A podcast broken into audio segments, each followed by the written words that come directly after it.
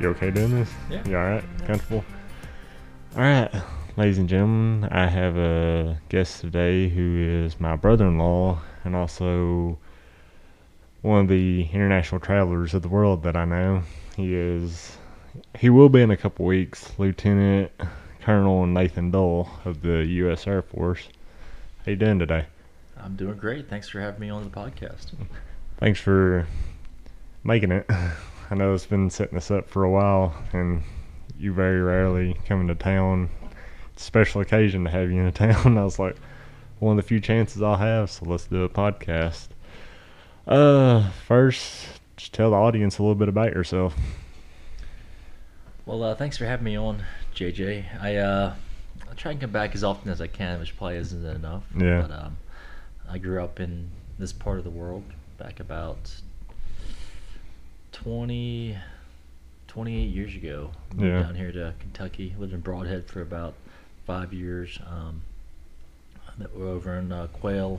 Then moved up to Berea. So Mhm. back back down in Rockcastle County now at uh, Mount Vernon, Kentucky, and it's Yeah. it's good to be back. Um, not much has changed. Yeah, it's still the exact same it It's has still been. the exact same, but uh, it's good to be back. The weather's great, and uh, excited to talk to you with with you today. yeah, um, just tell everybody a little bit about your career in the Air Force. When did you go in? So, have you been in what twenty years now? Uh, Twenty years and two months. Twenty years, isn't it? Yeah, I uh, um, I always wanted to go to college. Yeah. So when I, uh, it's kind of hard to go to college from a small town in Kentucky. Mhm. And I watched my brother, my older brother, go to the Marine Corps um, when he graduated high school, and I decided I would follow in his footsteps and go into the Air Force. Um, so I joined the Air Force at 17. Mm-hmm. Um, mom and dad dropped me off in Louisville. I took a bus down to San Antonio, and away we went to basic training. Yeah. Um, so at that time it was August seventh, two thousand one, Mhm. um, and I showed up. I had never been around such a diverse group of folks. Yeah. kind of had folks from New York, California, Guam, um, the big city, the small cities, um, the sticks, the boonies. So it Yeah. was just kind of a, a weird group of folks that were all there together for the same purpose, and that was to become a Air Force airman. Yeah. So the first night I showed up, and they put us in what's called the day room, which is this huge um, room where you could fit about seventy folks into, but, Mhm. but we're all seated, seated, seated, like Yeah. you know, right next to each other, and they were doing an inspection on the dormitory that we had just cleaned for the last six hours, and all of a sudden I hear this this crash, um, and all this stuff flying around on the dorm floor, and they called out um, whose bed is number one two. So I looked down at my my key on my my neck yeah. that they issued me, and I was one too. So I had forgotten to lock my security drawer. Oh. So when you forget to lock your security drawer, they they throw everything you own onto the floor Yeah. because obviously you don't care about security. Right? Mm-hmm. So I got marked pretty early on as as a as a problem child because they thought that I didn't know how to, to keep my stuff secure. And, Yeah. and do the right thing, which means I got extra attention from the uh, the drill instructors. Mhm. Um, they, they call them MTIs, military Okay. training instructors. Um, but that kind of taught me a good lesson, just to make sure that my stuff was um, In order. in order. We call it squared away Okay. in the military, right? Um, and then, lo and behold, about five weeks later, September 11th happened. Yeah. So all my thoughts of going to the military for school kind of changed pretty rapidly. Yeah. And before you know it, um, my birthday's on October 7th. October 7th, 2001, we- Mhm. we invaded Afghanistan, Yeah. right? Um, and a couple years after that, we went into Iraq. So for the last 20 years, we've kind of been facing these these wars on terrorism, you know, Mhm. across the globe. Yeah. And um, it's been it's been a lot of learning, a lot of development, a lot of training. And after I went to uh, basic training, I kind of thought, I want to be part of this. I want to be Yeah. part of something um, pretty cool. So I got selected to go uh, be a mechanic. So I was an airplane mechanic for about um, five years down Yeah. in Florida uh, on special operations C 130s. Oh, you worked on C-130s. Mm-hmm. Like, how difficult of a job? Like, how intense is it working on like a C-130 or all them planes? Like, So I was actually a, a diesel mechanic for a Mhm. few years. Um, worked for my uncle Gene yeah, um, up in Berea, and it wasn't that difficult. yeah, Um, there's there's a specific set of you know procedures and protocol you got to follow. yeah, Um, but if you can follow a checklist or like a ten step, you know, um, directive, then it's pretty easy to, to work on an airplane because they kind of lay everything out for you step by step what you have to do. yeah. Um, there was one question about what you're talking about earlier. What was the environment like in basic when September 11th happened? Like, what happened? Like, did things change super quick? You know, we were actually out in the field. Yeah. So there were there were um, we call them flights. Mm-hmm. So a flight of of basic trainees would be about 60, 75 deep. Yeah, Um, so every week a new flight, a new a new an entire new group of folks would start BMT. yeah, Um, so I was pretty far along in BMT. I was about 12 days from graduation mm-hmm. on the 11th. And then, uh, so I was actually out in the field. But there were a lot of folks who were still back in the dormitories training yeah, who actually saw what happened on the news. Mhm. So we found out about it um, in our tents. yeah, So they immediately um, rounded us all up, put us on buses, and got us back to the dormitories. Um, of course, we were all freaking out. yeah, Nobody knew what was going on. They put us in the day room I talked about before, and there was a TV in there, just a small, like tube TV, yeah. um, and we started watching. Mm-hmm. And people were crying. A lot of those folks had family or friends that were in New York, um, and I feel like it really bonded us Yeah, because we we had kind of gone through a pretty tough program already, and then to find out that we'd been attacked Yeah. on American soil was kind of pretty. It was a pretty pretty big shock to all of us. Mm-hmm. Was it like a big change with your instructors going to we're preparing these guys for a military career to now we're probably preparing these guys for war? Yeah, I think there was. Yeah. Um, the big thing about BMT or I think any military training is that they don't want you to show emotion. Yeah, They want you to be able to compartmentalize. So our instructors, I still remember Staff Sergeant Fink. mm-hmm. um, he was so professional, and I think he was training us for war even before September 11th happened. Yeah. Because I think he knew, um, not that we were gonna get attacked, but that his job was to be the most professional leader and Yeah. developer that he could be. So I don't think he changed that much. Mhm. Um, I think our perspective changed a lot yeah, like the the young 17 18 19 year olds that were from all over the the us were kind of like oh wow this is this is for real yeah. this is happening It's real now. Yeah. Okay. Um, what's some of like your like either funniest or craziest like um basic training stories or man it's hard it's hard to remember back that far i will i will say that um you, you never found more religious folks than in basic training yeah because every sunday they let you have two hours to go to church mm-hmm and in those two hours you could uh, um, eat snacks maybe drink a soda yeah talk to the chaplains so it seemed like everybody went to church on sundays mm-hmm um, the other thing that was pretty funny was you could sign up for for chow duty yeah which means you'd work in the kitch- kitchen facilities mm-hmm and if you did that you always got dessert oh, because really? they would all the leftover desserts from from that meal. Once you were done cleaning the pans and the pots and scrubbing the floors, they'd let you sit down and eat. Now the rule of basic training is is that um, you got to file in in groups of four, mm-hmm and there's let's say there's 20 four-person tables in a row, and as soon as that first table gets up, the second table has to Mm-hmm. start getting ready to get up too. So Mm. you'd only have 45 seconds to eat, Yeah. and they made you drink three cups of water every day. So you had to drink those first before you could start eating. So it was a- it was a it was a hectic time mealtime was. Yeah.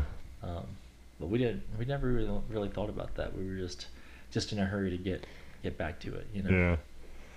What um made you choose the Air Force over any other military branch? Because from what Abby and some of your families told me, you had a very high ASVAB score. Yeah, actually, uh, I think I maxed the score out. Mm-hmm. Um, and you know, I, I don't know why I chose the Air Force. I, I'd like to say that I was fascinated with airplanes, but but I wasn't. yeah. Um, looking back on it now, I probably would have chose the Navy because I like being around the beach more often than Yeah. in the middle of nowhere Air Force bases. Um, but I'm glad I did. Like the Air Force was an awesome experience. It is an awesome experience, Yeah. and um, it definitely allows you to travel a lot. Oh, really? Where all have you been to in the world? Oh man, I've been um, to Afghanistan quite a few times. Mm-hmm. Um, Kuwait, that was my first deployment. I was I was 19 years old, and we were getting ready to kick off uh, Operation Iraqi Freedom, Yeah. and we were all based out of Ali Al Salim Air Base in Kuwait, Mm-hmm. and that was probably the worst and the best deployment I've ever had. Um, we probably had, uh, I think we had 80 men in a 40 man tent. Oh, wow. Um, no showers, no toilets, just porta potties. Mm-hmm. 120 degree weather. It was uh, sandstorms every every other week. It seemed like Yeah. um, no cell phones, no telephones. We had to wait to get um, letters from the chaplain. Oh, wow. they, they would mail them to the chaplain. The chaplain would deliver them. Um, so it was very very austere, but we got to be so close. Uh, Oh, those, yeah. those 80 guys, because you kind of have to be. Yeah. Uh, you kind of sleep right next to each other, you know. Mm-hmm. Um, and I think morale was never higher because I think we all knew we could count on each other. Mm-hmm. Um, been to Ramstein, spent six months in Germany. Um, I mean, just been all over the world probably as far as, you know, just traveling around just for fun. As far as like other than being in like Afghanistan, what was like your favorite place? I know you've been all o- over the world. It doesn't have to be a military base. It could be like personal or anything like that. I think the coolest thing was was I was coming back from Road to Spain, um, coming back from that um, deployment. I was 19, Mhm. and we we landed in Rota, Spain. There Okay. was all these guys who had been uh, um, living together for the last six months, Yeah. and we landed there, and it was like an oasis. and we landed there, and our, pl- our plane broke. Oh, it did. So like we had to stay there for three or four days just to just to get it fixed. So Mhm. we ended up staying in these really nice hotels. Um, the drinking age over there was 18, so Mm. all us young bucks were drinking. um, and it was just pretty awesome to celebrate. That was that I still remember that in my mind. That that trip. We were there for like five days. oh, really? Yeah, it was great. Is uh, Spain really nice? Is it like a You know, I very don't, well kept country? I don't think we left the. Uh, maybe we didn't even leave the base. Oh, We really? were just like we were just hanging out and enjoying having hot showers and Oh, yeah. cold beer. Mm-hmm.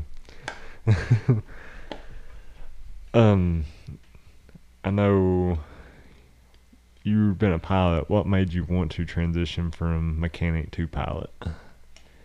And what did what was the process being trained for that career? So you know, I uh, I think what what happened was was um, I was surrounded by uh, officers who enjoyed hanging out, Mhm. who loved the mission, who loved flying, and because I was part of that community on this on the enlisted side, I uh, I wanted to pursue that. Mhm. So I I went to school at night. Um, I clept a bunch of classes. I think I clept ten classes. Mm-hmm. I got my associate's degree, or my ma- my bachelor's degree, and then applied to officer school. Now there's three ways to commission. in the Air Okay. Force. And all three of those ways, excuse me, all three of those ways um, result in the same thing. Yeah. You become a second lieutenant in the Air Force if you can go through officer school, if you can go through ROTC, or if you go through the Air Force Academy. Okay. Um, now, generally, folks who come up that are enlisted and become officers, they're what's called Mustangs. So Okay. that term is it's similar across all four branches. If you've served time and enlisted and then earn your commission, Yeah. you're usually called a Mustang because it means you're you kind of buck the curve, you know. Okay. Um, so a Mustang has to um, go through officer school. hmm So I didn't really know what else I would do besides fly. To be honest, I didn't- I, Okay. didn't want to be a dentist. I didn't want to be a, a lawyer, a Yeah. doctor. But like, I would assume if I had been um, one of those apprentices instead of a mechanic, Yeah. I may have pursued that career field Okay. instead of being a flyer. Okay. So What was um what was the process you went f- to train to fly? Like um yeah. what so- did they start you out doing for So- pilot school? For any flyer, you have to go through what's called a ground school. Okay. Um, and then once you've gone through all the testing and the studying and the um, the learning of the airplane you're going to fly to, Yeah. then they'll start letting you fly on the flight line. And for the Wh- What's the flight line? Just for the people who yeah, the flight line is it's it's just a a term people use for where the aircraft are parked. Okay. So the flight line, it's called the tarmac Okay. in civilian terms. Yeah. but it's generally just this huge multi football football field sized concrete pad where aircraft are parked. Okay. So when I was a crew chief mechanic, we worked on the flight line. When I was flying airplanes, we got dropped off on the flight line to go fly airplanes. So Okay. okay. that's what it's called. Yeah. Um Wow. It's a lot. yeah. Yeah, it's a lot like do they have um you all in flight simulators too or anything like You know, when I was coming through it, what that wasn't as big of a thing. that? No, it wasn't. Um, nowadays, it's a very large subset of what we of how we train. okay. Um, in fact, almost every flight program in the Air Force that I can think of has a similar flight sim yeah. that works and feels and operates just like the airplane.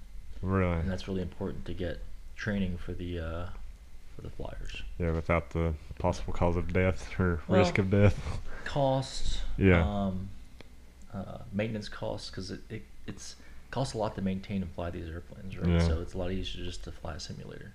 Do they become like more dangerous if they sit for a while? Like The- the airplanes and stuff, like No. not being used, is there like a higher risk of? No, um, the Air Force is is highly skilled in maintaining and and keeping their aircraft airworthy. Mm-hmm. Um, yeah, so there's no there's no higher risk. I mean, air, airplanes get older. right? Yeah. um, they require more maintenance, and that's just part of of owning something that that's going to degrade over time. Yeah. But um, no, I've never seen that be an issue Yeah. with with flying. What all have you flew? Hmm. So there's a list. So it's probably the T6, the DA20, the T1, um, T37, the B1, and the MQ9. Think you know? Yeah. Um, like what's it like flying on missions for the Air Force and stuff, or did you fly missions or? Yeah, absolutely. Um, so the the culture of the Air Force is that we are professional operators. Mm-hmm. Right. So we treat everything like, um, well, with the utmost respect and professionalism. Yeah. So if I was to fly a mission, right, it would probably start with me getting my crew, crew rest. Okay. So you have to have the opportunity to rest for 12 hours prior to doing anything flight related. So if I'm flying at 6 a.m. Um, on a Tuesday, Yeah. then I need to be out of work by 5:45 p.m. on Monday. Okay. Now I've got to get a chance. The Air Force has to provide you a chance to get eight hours of uninterrupted sleep. That's why, therefore, the 12 hour block. Yeah. Um, you would show up, if you showed up at 6 o'clock in the morning, Mm-hmm. um, you would show up. You'd, first, you would go through and make sure all your requirements are signed off. Okay. So every aviator has to have um, a certain go no go criteria. Mm-hmm. That's their testing, that's their physical, that's their um, um, read files, it's their studies. So they have to have a certain amount of things signed off before they can even fly the aircraft, right? Oh wow. Um, once they do that, it takes 15 minutes or so, but they should be done the day before Yeah. most likely, you know. Um, they'll go to check out their qualifications with the step desk. They've got to Mhm. be qualified and current, which means that every every 30 days you have to be current on a certain activity in the aircraft, whether it be dropping bombs, um, flying low levels, um, navigation, crew concepts, etc. Right? Okay. So you've got to have a certain um, amount of things signed off on your currencies. Next, you'll have what's called a an intelligence brief, and that's when um, the dedicated intelligence officers will brief you on your mission. Okay. Um, so when it comes to flying a qualified mission for the Air Force, you could almost say that that flying the airplane is almost secondary Mm-hmm. because it's expected that you are so skilled at flying the aircraft that Yeah. that's not even briefed. Okay. You're briefed on the mission. So the mission is what makes Air Force aviators um, ex- excellent or professional, right? Yeah. Um, that's why they're, s- they're highly sought after by airlines because they want them to go fly for them Yeah. um, because of their ability to multitask.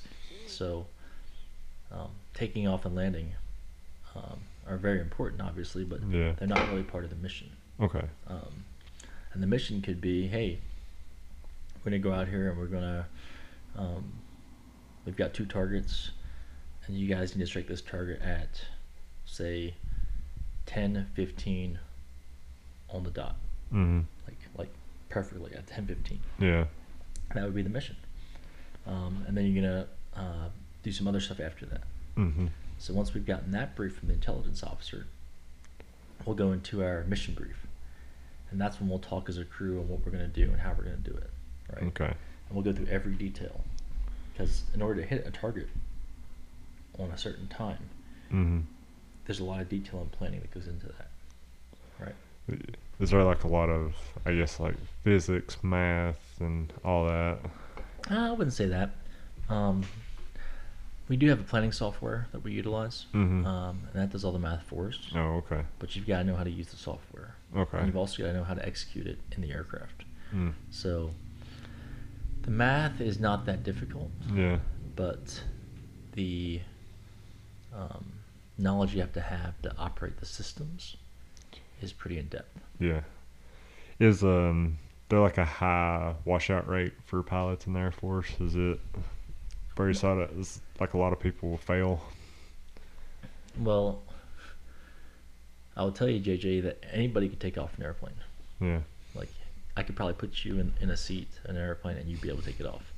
Yeah. You know, full gas, pull the seat back, Mm-hmm. take off, right? The Yeah. hard part's landing it. So people struggle with landing the airplane. Oh, okay. So there's some folks that, that just can't land it. And if you Mm. can't land it, you can't pass. Yeah.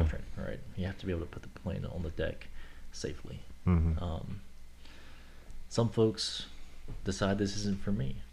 Yeah. They feel like, ah, I thought I liked the idea of it, but when it comes down to actually doing it, they don't really like it. Mm-hmm. Is it kind of like they do for special forces? Like they want to make you quit or fail? No, I don't think it's like that at all. The attrition rate's probably uh, swapped. Really? So it's usually 90% of people wash out of, of special forces, 10% make it through. Mm-hmm. Um, it's probably 90% make it through Wow. EPT and probably 10% wash out or quit. We call it, we Yeah. have what's called a DOR too, just like uh, special forces. Yeah. where They can just quit if they want to, right? Because we Yeah. don't want to put somebody in an airplane that doesn't want to be there, Mm-hmm. right? Because the safety of flight. Oh yeah. Do like a lot of the guys who our pilots, they have like good careers after the Air Force and stuff. Yeah, because it's it's very relationship based. Mhm. So folks will um, go fly for FedEx, UPS, United, American, Yeah. um, and a lot of those senior leaders in those organizations are prior military because um, the military is one of the, probably the best avenue to to one become really proficient at what you do, and two get the training and development and leadership that comes along with being a pilot. Um, Okay.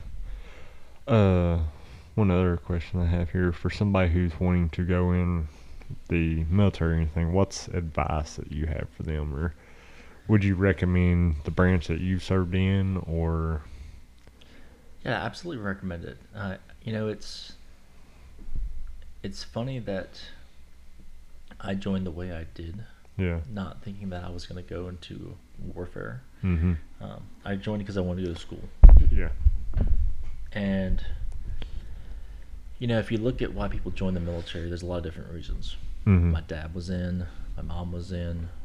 Um, I want to travel. I want to go to school. yeah, It's got good benefits. I want to get trained in something cool.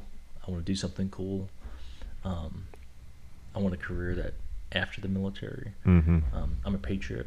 yeah, There's a lot of different reasons people join, um, and any one of those reasons is a good reason to join, in my Mhm. opinion. Right? yeah, Um, but generally, what keeps you in the military is not what made you join. So Mm. in my case, you know, I didn't join to um, go to war. I joined because I wanted to go to school. yeah, But here I am, 20 years later, and it's the best decision I ever made because of the people I've met, because of the opportunities that I've had, Mhm. um, because of the training I've gotten. Um, it's a really phenomenal way to to go on an adventure as a young man or woman Yeah. and um, get out of your comfort zone. okay. I know you talked about like flying planes too. You've also flew drones. Yeah. uh, like how different's that than I guess you're looking at a screen or uh, and using a joystick. How's that much different than flying like a regular plane? Is it Well, harder, easier? I think there's a there's negative connotation sometimes that comes along with even the word drone. Yeah.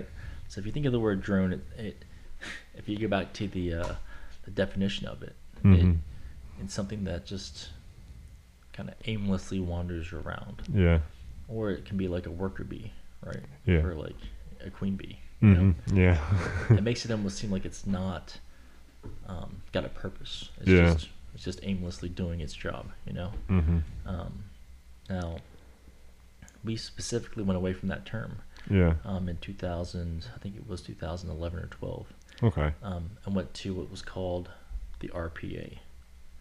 hmm Um, the RPA is the remotely piloted aircraft, right? Yeah. Is what it stands for. And the media still calls it drone Yeah. because I still I don't think they understand what it means. Oh yeah. Um, but we call it in the Air Force the RPA. hmm Now, um, there are some things that are naturally different because you may be flying a, flying a plane that's actually physically located in Afghanistan Yeah. from Las Vegas, right? Yeah. Um, so there's some distance, right, um, between you and the aircraft, and um, some physical distance between you and what, whatever you're doing. Yeah. Um, but I think it almost makes you more engaged because you have to be um, fully integrated in that mission set to be able to execute Yeah. um, your mission effectively from 7,000 miles away. Yeah. Um, if you're not paying attention, it can it can rapidly um, exacerbate a negative situation. So you Okay. got to be you got to be kind of involved Yeah. um, longer missions. So we were flying, was flying ten hours in the B one, Yeah. maybe twenty hours in the MQ nine, and I mean, obviously you have people come in and give you breaks and stuff. But Yeah. it's it's a lot more um, time over station, time Okay. on tar- time on target is what they call it. Yeah. Um, so yeah, you have to be you have to be really involved. Is it very hard to stay focused for like being in a plane or sitting in a chair for 10, 12 hours.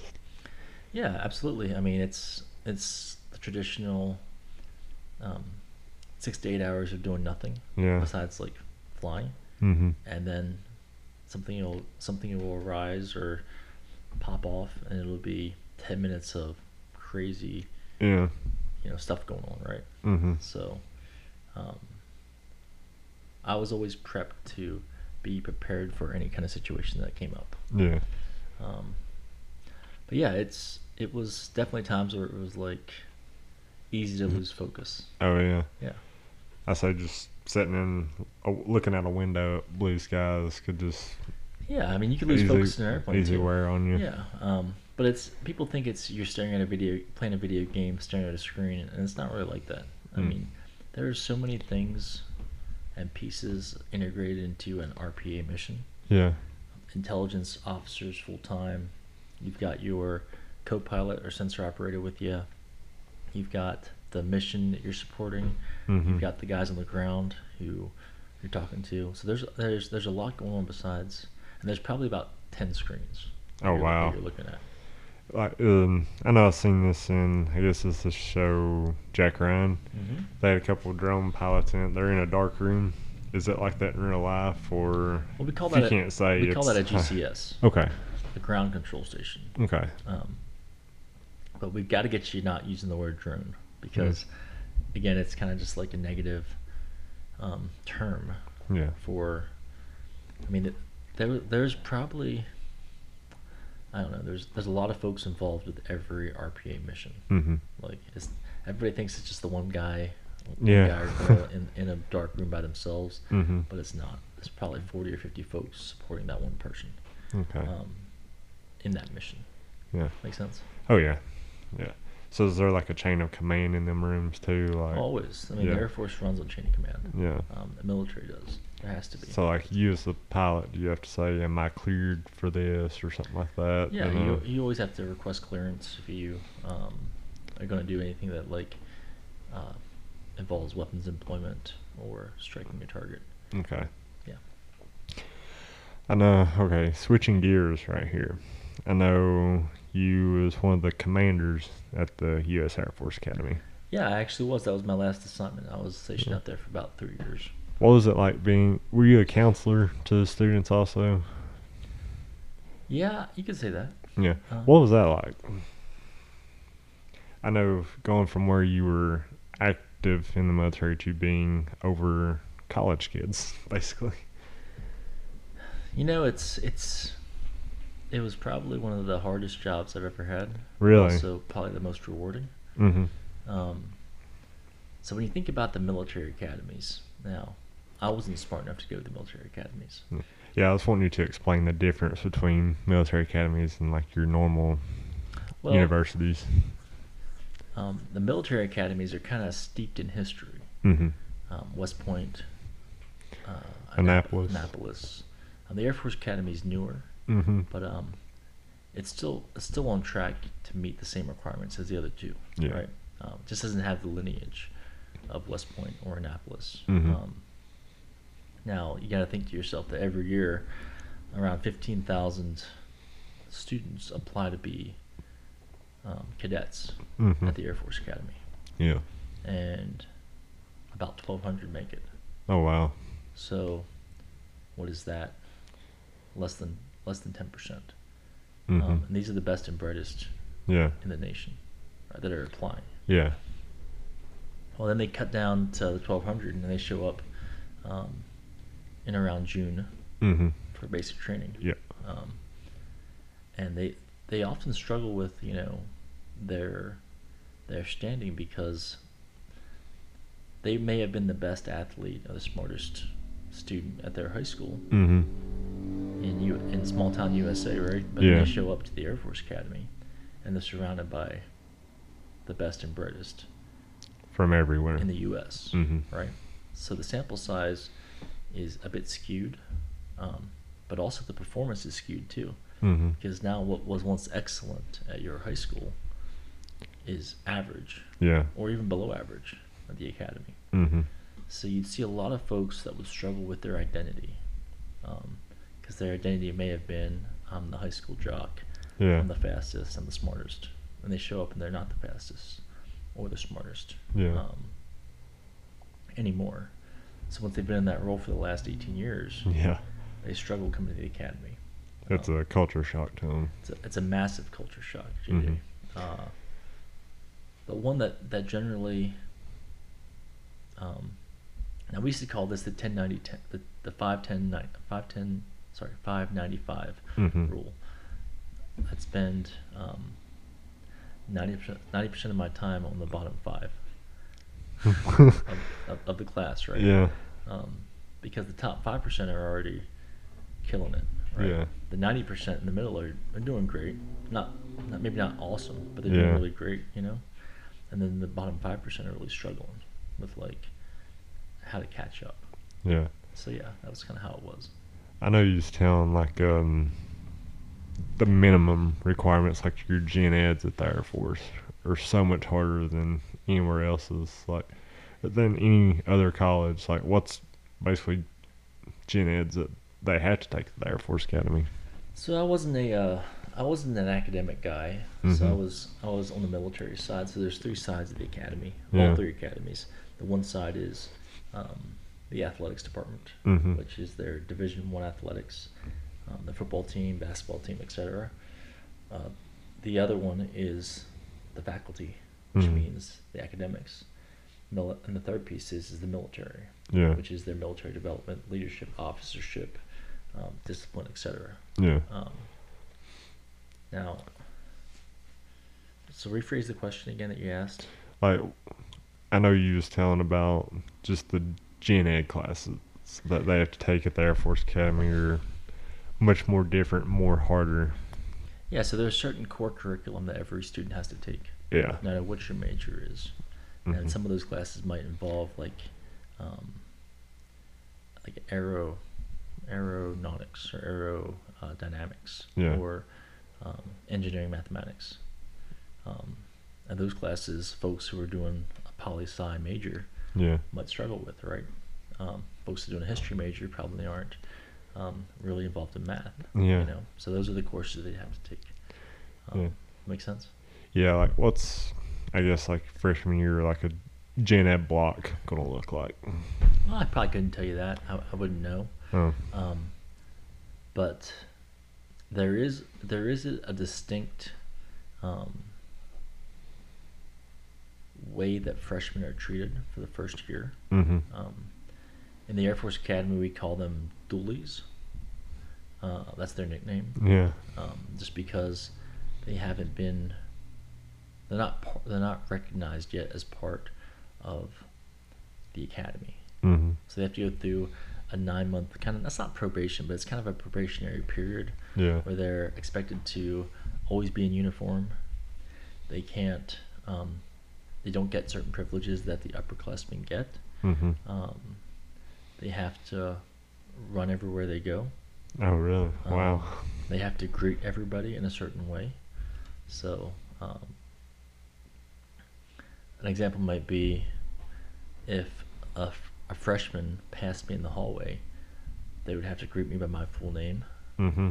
Good morning, Major Nathaniel W. Dole, Air Officer Commanding, Qu- Cadet Squadron 34. Yeah, And they have to give their greeting, which in our case, our greeting was the, the Loose Hogs. yeah. That was our nickname. mm-hmm. And you have to shout that. really? Yeah. So that would be their, that would be their you know, rite of passage for um, a brand new freshman. Oh, wow. It gets kind of difficult if you think there's there's 110 people in in, a, in every squadron, mm-hmm. and there's probably 30 freshmen. So there's there's 25 to 30 of each class in a squadron. Mhm. There's 25 to 30 freshmen, 25 to 30 sophomores, juniors, and seniors. Um, and having to know everybody's name So that's very difficult. full name Oh. Yeah. plus middle initial plus job. oh, wow. So they might say, um, "Good morning, Cadet First Class, JJ Barnett, Yeah. Training Officer, Cadet Squadron 34, Mm-hmm. Loose Hogs," wow. and you have to do that every time you pass somebody. Yeah. So pretty difficult. Yeah. Did you have to remember all the names too and all that? Um, I didn't have to, but, I, Yeah. did, but I did. Yeah. I, knew, I knew all their names uh, by um, all their first names. Mm-hmm. Right. So if they're in trouble, it was usually Cadet Barnett come to my office. If, it, if they're not in trouble, it's like, hey JJ, what's, yeah. go- what's going on? You know, Okay. make sense? Oh yeah. Yeah, it makes sense. Uh, hmm. What's the environment like at the Air Force Academy? It's like how's like do y'all have like a big athletics following or Yeah. You know, I think the coolest thing about the Air Force Academy was the uh, the family like environment. okay? um, every class, and we call them classes Mhm. because um, when they graduate, they graduate as a class of. Okay. So the most recent class that graduated was the class of 21. Yeah. Um, and there's a distinct uh, rank Mm-hmm. associated with each class. Okay. So the the firsties, or we call them uh, first degrees, Yeah. um, were the senior class. Mm-hmm. So they were the officers. They were in charge of all the processes. Um, the second degrees, we would call them two digs, two degree. Um, they were our senior NCOs. Okay. The three degrees, or the three digs, were our NCOs, non commissioned officers. And then our dualies, the fourth degrees, Yeah. were um, they were just brand new airmen. So their- their only job was to get um, uh, I guess I I think inculcate is the wrong word. Um, they just had to get very involved in learning what the Air Force was about. Okay. So that was their whole job. And the other three classes' job was to teach them how to become good um, cadets. Okay. How many uh, total commanders is there at the Air Force Academy? Like you were So there's 40. forty. Um, there's 40 squadrons, 1 through 40. Mm-hmm. Um, and the first few squadrons have been around since the Air Force Academy was, was um, Yeah. brought to be. Now, the, the, the later squadrons, like, you know, 32 through 40, Mhm. they, came, they came a little later once, Yeah. they, once they started expanding, you know. Okay. and each squadron has about 110 people because the wing Yeah. has about 400 4,400 people in it Okay. at any given time. Oh. And how long were you that? Was it two years? I was there for two I was there for 2 years. They rotate you out, you all in every two years, don't they? Um, so every year uh, they they select 20 officers from the Air Mhm. Force and this is pilots um, lawyers security for like cops maintenance officers from all over the Air Force to come be part of this program. Okay. So every year, 20 people leave, 20 commanders leave. Yeah. Um, so when they leave, the junior class of AOs, uh, they, are called Air Officer Commandings. Mm-hmm. They become the senior class. And Okay. then the new class comes in, they take 20 new squadrons, and then they start doing the job. Oh, okay. So it's, it's, it's kind of like the military is in general. It, it, it really It's depends a constantly lot on- rotating. Yeah, but also like developing. Okay. So that second year AOC has to really develop the first year and take the time to mentor and aid and you know, provide advice. Okay. How's the Air Force football doing this year? I think we're four and one. Four and one, nice. Uh, three and one. I would have to say, like, as a fan, you all have the coolest alternate uniforms that you all bring out, like the special edition ones. Yeah, there's some pretty cool, uh, pretty cool gear they have. The, the Yeah. one they wore at Navy was pretty awesome. I like the ones that you all had with the, um, I guess, teeth on the side of the helmet. Yeah, I've Right. got one of those helmets. Really? Yeah, Crap. it's pretty, it's a pretty cool uh, um, memento. yeah. I, I like how all the military academies do, like, the alternate uniforms, like, different. Yeah, and you know, um, we had a couple football players in my squadron because every squadron has a couple, Yeah. um, and they do a real good job of of tying in heritage. Mm-hmm. And you know, like last year was the Tuskegee Airmen Yeah. uniforms, um, the uh, the A10 Yeah. helmet that you're talking about with um, the teeth on the side, Mm-hmm. um, the multicam uniform they wore last time Yeah. against Navy, but Navy was wearing their Marine Corps uniform. I don't know if you saw that. Yeah, yeah, I've seen that. Um, and then we're playing Army here in Dallas here pretty soon, Oh, in a really? couple weeks. That'd be awesome. Yeah, it should be a good game. Mm. Also, like, where did you see Navy's uh, battleship helmets that they had? Yeah, I don't pay much attention to Navy. they're they're our rivals. I wish them the best, but hope they lose. So our our chant is Saint Navy. Was it you always say Army and Navy play for second? Yeah, that's one of the uh, one of the major cries they yell there is Army Navy play for second. But unfortunately, we lost to Army last year, Really? so we we lost we missed out on the uh, the Commander's Trophy. Mm. But this year, we've already, we've already beat Navy this year, Oh, really? so we're gonna try and beat Army in Dallas. I will say, like, the Air Force Academy, that whole campus is nice. The scenery and stuff. Yeah, it's All quite around. it's quite different from uh, West Point and Annapolis. That's why a lot of folks go there Mhm. because they they enjoy the outdoors. Um, it's it's kind of nestled in the foothills of Colorado Springs. Yeah. Um, it does get cold there. Say so, because you're out in Colorado. Yeah, it gets a lot of snow. Mm. So I say a lot of people that come there. It's the first time they've ever seen snow, isn't it? um, Once you get from like, I guess the deep south or I had a, I had an Hawaiian cadet in my squad, and he really struggled with the cold. really, Yeah, because he was he was wanting to live um, the island lifestyle. mm-hmm. Hawaiian shirts and tank tops, and board shorts, and you can't wear that there. no, It's just too cold. yeah. I know. Uh, okay, switching gears here from Nathan Dull, the Air Force, or from the Air Force Lieutenant Colonel. What what things you like to do as Nathan Dull, the person? What's hobbies you like to do outside the Air Force? You know, it's it's a lot of stuff that I learned in the Air Force. You know, Mhm. um, I really picked up playing golf.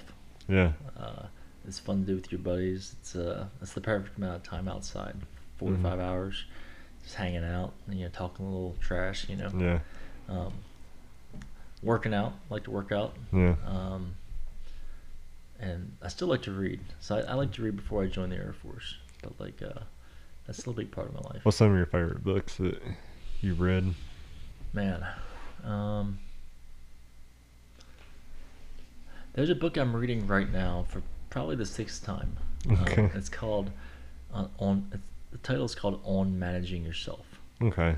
Um, and it's kind of a cool book because it's only maybe 100 pages. Mm-hmm. and I've given it to folks throughout my the last six years, and so I went through when I first read it and I highlighted a few things that I liked, Yeah. right? Maybe like five or six things, Mm-hmm. and then if I meet somebody that I really like, their leadership style or the way they think, I'll give it to them and ask them to read it and highlight a few things. Um, so I think it's on its seventh person right now, Oh wow. and.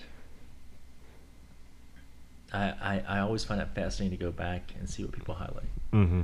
right? See what stands out to them. See what see what what they take away from the book. So Okay. if you've not read the book on managing yourself, it's it's a cheap book. It was um, it's a compilation of comp- compilation of about ten or twelve short stories from uh, the Harvard Business School, Okay. HBS, um, and each one of those stories um, is applicable to your life, to anybody's life. It just Okay. talks about like how do you manage time, how do you manage intellect, how do you manage people, how do you manage resources. Um, it, it's not really a self-help book, but I Yeah. kind of look at it like that. Um, I'll probably have to look at into the, getting that book. yeah, I'll Sounds bring, like a I'll cool bring it book. for you next time. Like Okay. uh, maybe you get to highlight a few things in it though. Sweet. um, you also talk about playing golf and stuff. What's some of the best golf courses you've been to? Some of your favorite? You know, the Air Force Academy had two of the best courses I've ever played. Mm. Um, so we played there a lot. Um, there's a couple courses out in Las Vegas I play a lot. Um, Yeah. One of them's called um, the Royal Links, which is kind of a um, it's a pretty cool course because it's got um, it models every hole over a famous hole in England or Scotland. Oh wow. So every hole on there has been modeled after a, co- one hole off a course. Mm-hmm. So it's 18 different courses kind of compiled into Oh, that's one, really cool. one course. So that's pretty cool. Have you been to what's some of the big golf tournaments you've been to? Because I've seen you post Mhm. pictures at a couple. I, I've been to. There's one going on right now. It's the Shriners, hmm um, and that's that benefits the Shriners Children's Hospital. Yeah. But they have that in Vegas, Okay. and they they set it up for where, um, generally golf courses or golf tournaments are very friendly to the military. So they'll usually have their own military tent Mm. where military folks can go and have a beer and just hang out and Yeah. and watch some golf and just unwind. Hmm. So the Shriners is really good about that. So I've Okay. been there a couple times. I know there was a Shriners in Lexington forever, but I don't know if it still is. But I, The- I the like hospital? what Shriners does. Yeah, yeah. For the absolutely. kids. Yeah, it's great. Uh, what other hobbies you into other than golf and working out? I like to travel a lot. Travel. Because I've been in 20 years now, I've, I've pretty much got some friends in every major city. Yeah. So if I if I want to go take a trip somewhere, I'll just hop on an airplane and, and tell them I'm showing up for the weekend. Yeah. And they'll let me sleep on their couch or their spare guest room, you know. And it's kind of Yeah. nice to to get out of. It's so hot in Las Vegas that it's nice to get out of there and go see some friends and hang out, you know. what do you like about living in Vegas? Um, I like that there's always something to do. Mm-hmm. Um, they have a lot of concerts there. They have a lot of shows. The food's great. Um, it's close to California if you want to go visit San Diego for a weekend. Mm-hmm. Um, I don't like how hot it is. Yeah. Um, and it feels kind of like a coming from a small town in Kentucky. Uh, it feels kind of um, transient because Mhm. there's so many different people coming there every week. Oh yeah. So it's hard to find um, a good community, good roots. But I probably won't end up living there. I'll probably end up moving somewhere else. is it is it growing or anything, or is it still like expanding, or is yeah, I it? think it's expanding. Um, they just got the the Las Vegas Raiders there. Yeah. Um, they're talking about bringing down, you know, a baseball team. Oh really? Yeah, Wonder wonder where they'll get a team from. they talked about the Oakland Athletics has been in, in discussions. You know, Yeah. um, they've got a hockey team, yeah. the Golden Knights, who, who have become really popular, and um, yeah, that's about it. You ever been to a hockey game? I have not. You have not. Oh my gosh, you need to go. It's a Okay. cool environment. Maybe you guys have to come out and go to one with me. Yeah, Uh, sit right up against the glass because nothing better than seeing a face get planted right in front of you, squished up against the glass right in front. It's awesome. It's a fun environment. Well, I think we like different things, JJ. I but yeah, we'll have to go check one out. know. One time I, s- when Lexington had a team, Yeah. they had a semi-pro team. We sat behind the penalty box, and the home crowd would give the opposing crowd crowd's guy some crap. I mean, if he get the penalty box, I mean they was, saying- I mean they was just taunting him and oh, it was bad. It's a fun environment. Yeah, it's uh, it's definitely something I'd like to go to. It's probably Mhm. not something that's on the top of my list. but, Like, uh, I'd be definitely interested to see you check it out. just go there and people watch. That's one- that's one thing Vegas is great for. There's a lot of people watching. It's kind of like what I do when I go watch s- uh, semi-pro wrestling. Where's that at? like all over the place here. They have small wrestling venues Mhm. and just sit back and watch people. It, it's fun to do. Yeah.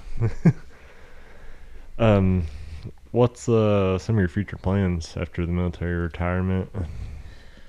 Well, you know, I'm I'm still uh, evaluating all my options. hmm Um, I'll probably uh, do the military thing for a little bit longer. It's Mhm. been great. I love it. Um, it's really been fulfilling, and I think I'll know when it's time to walk away. Yeah. That's generally what all my mentors say. That you'll know when it's time to to take off the uniform. Okay. Um, so I don't know yet. I can't tell you because I don't know yet. Yeah, you're at that retirement year now, aren't you? Tw- is it 20 years you It, can? it is 20 years that you can do, you can pull a full pension. Mm-hmm. Um, so I reached that point two months ago Yeah. on August 7th, 2021. Mm-hmm. and um, it feels a bit scary to be Oh yeah. you know committed to something for 20 years but Mhm. looking back on it now it's gone by so fast Yeah. I, uh, I couldn't imagine doing anything else Yeah. Would you change anything that you've done, or like the career you chose or path you took? Would you change it?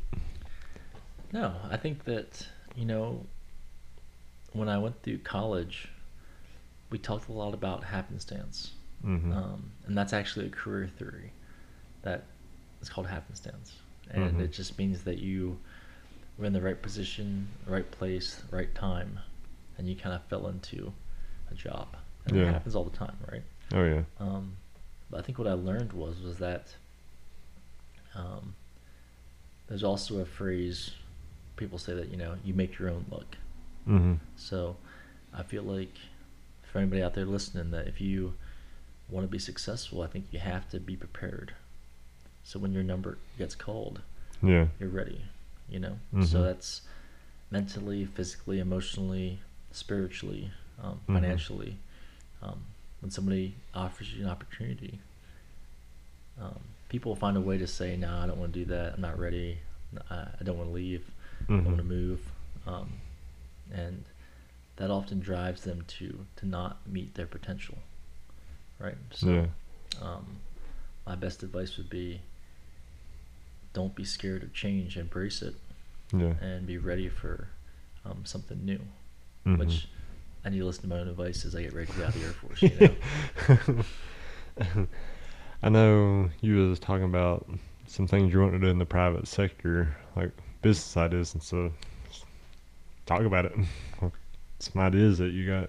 you know i you know we were talking about you know the future of um, electric vehicles like Mm-hmm. um, just just the opportunities that I think uh, are presented by um, even if you look at stuff like Uber, Mhm. Lyft, Airbnb, you never would have thought that uh, people could rent out their own cars and houses Mm-hmm. and make money on it. Yeah. Um, but I think that, and it wasn't really an example of what we were talking about, but like um, just being able to think in a way that that challenges your your core beliefs.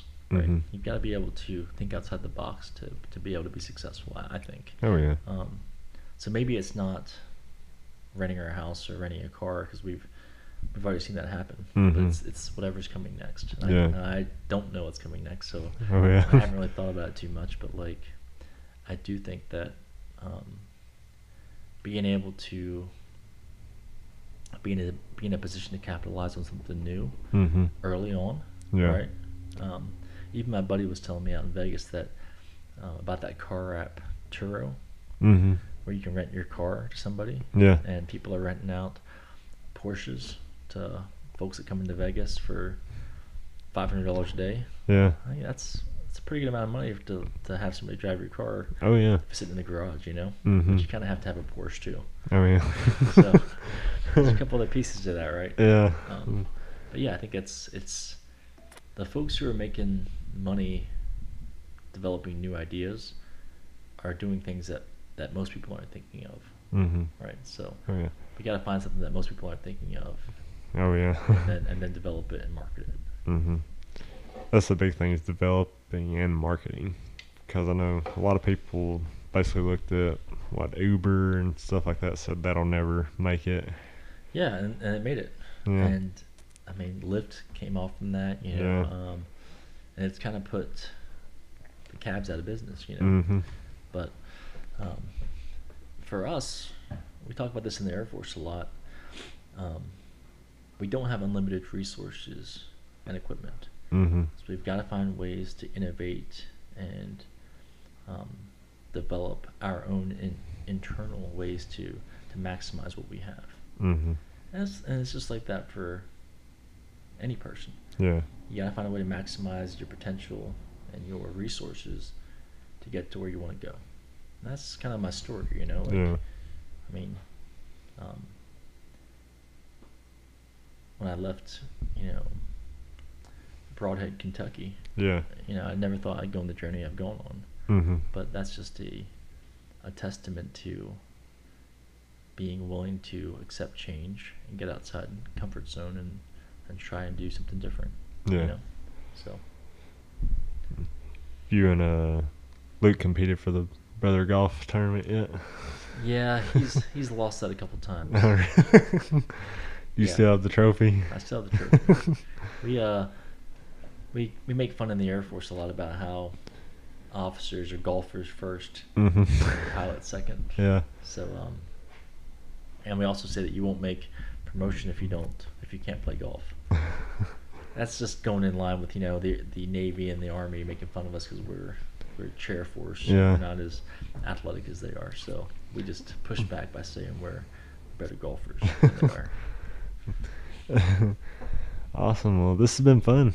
It's been a fun episode. Yeah, well, thanks for having me on. I Mm. Yeah. uh, I look forward to seeing um, what you do what you do next, and I'm super excited about uh, this podcast. Yeah. I appreciate the opportunity. Hope it can grow. Thanks for being a part of it. All but right. for all the listeners, just like and follow us on Facebook and share this. Y'all have a good day.